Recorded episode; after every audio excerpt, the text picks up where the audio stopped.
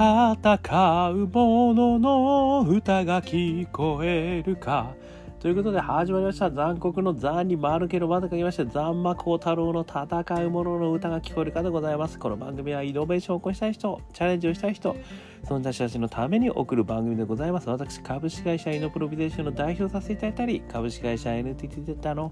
オープンイノベーションエヴァンジェリストをさせていただいたりしております。さて、本日はですね、2022年7月10日ということでございましてですね、選挙が行われましたね。私も行ってまいりましたね。東京も結構いい天気でしたので、非常にね皆さんも行くのに良かったんじゃないでしょうか。ということでね、今回この選挙あったということでですね、今回のテーマなんですけども、この日本ね自体をどうしていくのかということをですね、皆さん1日考えられた、もしくはねちょっとこの1週間ぐらいかもしれませんけれども、いろいろ考えられた時期なのかなというところにも符合いたしましてですね、今回ちょっと読ませていただいた本に私も本当にえらく感動させていただいたので、その本のですねご紹介とともにですね、私の感想ね、拙い感想で大変恐縮なんですけどもご紹介させていただきたいというふうに思っております。その本はですね、鈴木貴弘さんとですね、日本経済復活の書、2022年6月6日ですね、つい先日出たばかりでございます。株式会社 PHP 研究所、こちらからですね出された本でございますね。こちらの方早速 Kindle の方で読ませていただいてですね、もうめちゃくちゃ感動で涙ちょちょ切れております。現在私進行形でございます。この鈴木貴弘さんですけれどもね、もちろんご存知の方はご存知だと思いますけども、経営戦略コンサルタントということですね、ボストンコンサルティンググループですね、こちらからやられて、そして、2003年に独立されたと、いうことで、さまざまなですね本も出されてますし、あと雑誌ですね、雑誌への投稿もさまざまにされていて、本当に私この方の本が大好きでしょうがないですね。何なのか分かんない、もう一言では言えないんですけれども、とにかく好きねっていう感じでございます。情熱のポートフォリオねっていうところの、もう好きでたまらない、理由はないですと言ったところなんですけども、前にもですね少しだけご一緒させていただいたこともあってですね、もう本当その人柄から何からですね、とにかく好きということでございまして、そしてとにかくこの本がまた面白くてしょうがないです。やばいです、本当にすごい本をまた書かれたなっていう感じなんですけど、タイトルがね先ほどご紹介させていただいたと、日本経済復活の書ということでございますので、日本経済はですね、そして副題がですね、これが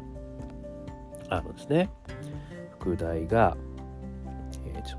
と待ってください、2040年世界一になる未来を予言するですよ。かっこいい。もうね本当に私、いやーもう本当むしゃぶり読みましたね。こんな表現ないかもしれませんけれども、ものすごく面白かったです。でですね、これはちょっとね中身を言っちゃうとですね、これはもう本当ネタバレになっちゃうんで、これも中身今回は言いませんけれども、日本のね大きな課題たくさんありますよね。もちろん人口の問題もありますし、エネルギーの問題もあるし、まさに今回ね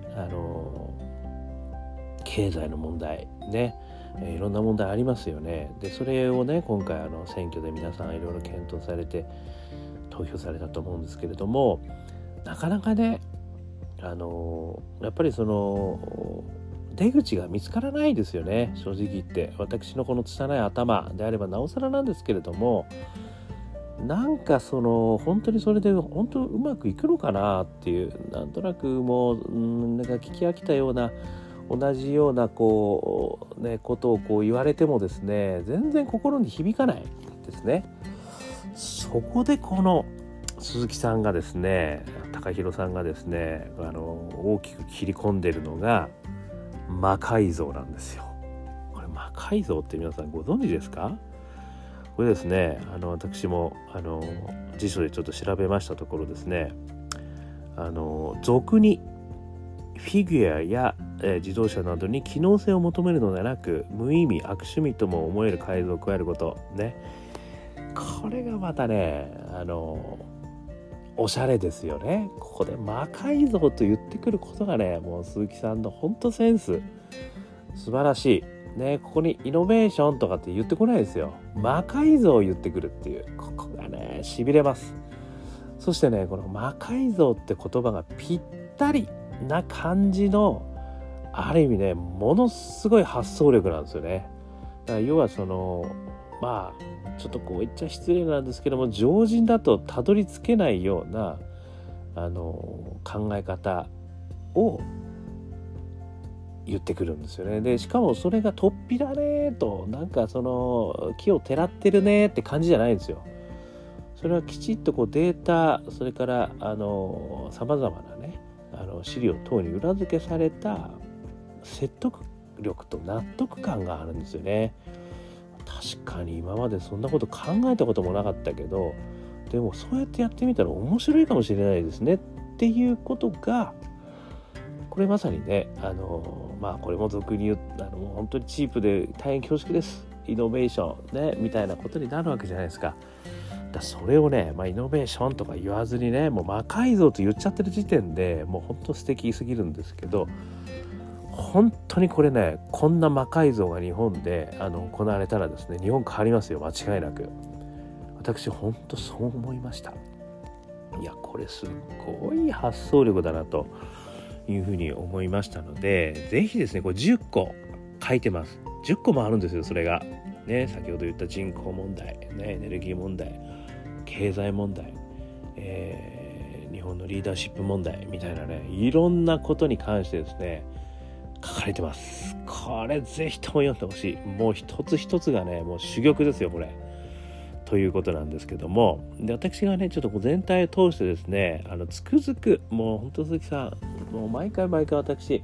もう大尊敬させていただいてるんですけど、本当もうね素晴らしいんですけれども、この素晴らしさを伝えきれない私の語彙力がもう本当に情けないんですけども、今回はねちょっと陳腐で勝手に恐縮ですけども、3つね思ったということをねちょっと発表させていただきます。1つ目ですね、当たり前バイアスを壊す。これもねちょっと陳腐な、何回も言われてる言葉で本当に大変恐縮ですけども、もう本当にね、なんて言うんでしょう、やっぱそれはもう仕方がないよねとかね、だって人口減ってもう決まってますよねっていう話じゃないですか。これ人口問題もね、だからそれはまずはまあ仕方ないとしてみたいな話から議論始まるわけじゃないですか。それを前提として議論してみたいなことになるわけじゃないですか。そこの前提ひっくり返すんですよね。これがすごいですよね。だからね、この当たり前のことをひっくり返すことがやっぱりイノベーションなんだというふうに私も毎回言ってますけど、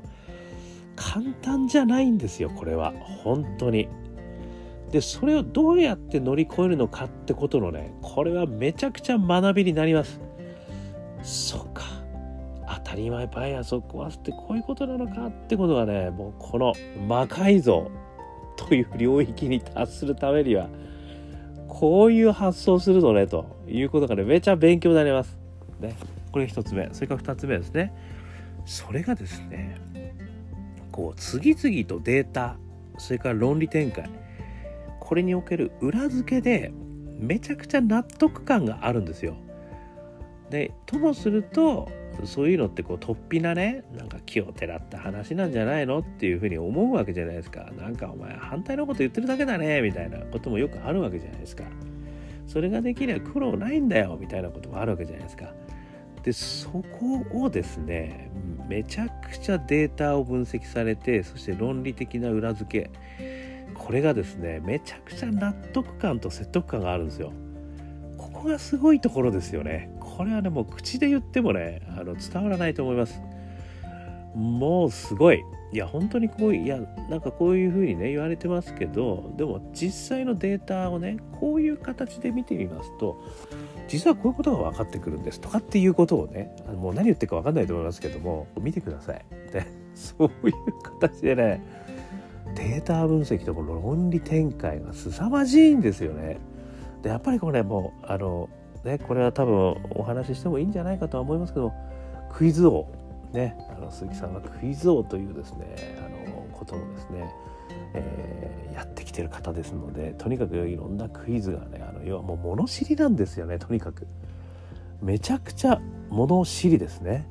なのでめちゃくちゃ引き出しがあるんですよね。だからやっぱりそういったところから、まさにね組み合わせの、データ分析、そして論理展開、これが凄まじい。これが2つ目です。そして3つ目、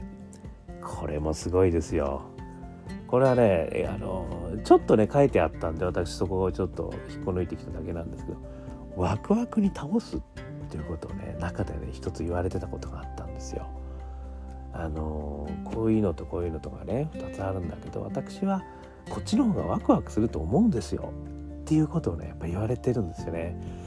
で私やっぱりこう鈴木さんの本がすごく好きだっていうのはここなのかなっていうよりもねちょっと私ながら思ったんですよね。なんかやっぱねワクワクする方に倒してくれるんですよね。そしてこうある意味なんていうのかな、前向きな気持ちに、そこにねさらなるユーモアがこの魔改造っていうところもねこれユーモアあるわけじゃないですか。でそういったところにね倒してくるんですよね。でそれが気持ちがいいんですよね。いやー私もそう思います。やっぱなんかそっちの方が楽しそうですもんねって言っちゃいそうなんですよ。これ大事だなっていうふうに思ったんですよね。なんか論理的にねこう分析するとこういうのとこういうのとね両方あって、なんとなくねこう論理的だとこっちだけど、なんかワクワクしないんだよねこっちって言葉あるじゃないですか。それをね鈴木さんはワクワクに倒してくれるんですよね。それがねしかも納得性がある、こういったことですね。この3つねもう陳腐ですいませんね、当たり前バイアスを食わせてこういうことなんだなっていうことと、それからそれの裏付けと納得感ってこういうことなんだなっていうことと、やっぱり最終的にはワクワクに倒してくるってことがやっぱりこう楽しいねっていうかすごくいいねっていう。でそれはある意味私がね思うにこれもね非常に恐縮ですけども、パッションがやっぱ溢れてんだと思うんですよね。鈴木さんのある意味パッションが溢れてる方に倒していただけるということですごく納得感があるし、共感力もなんかねものすごいこう高まっちゃうよ、そんな感じでございましたね。とにかくですね私もうねイノベーションもしくはイノベーティブなんかってこういうことだよっていうね。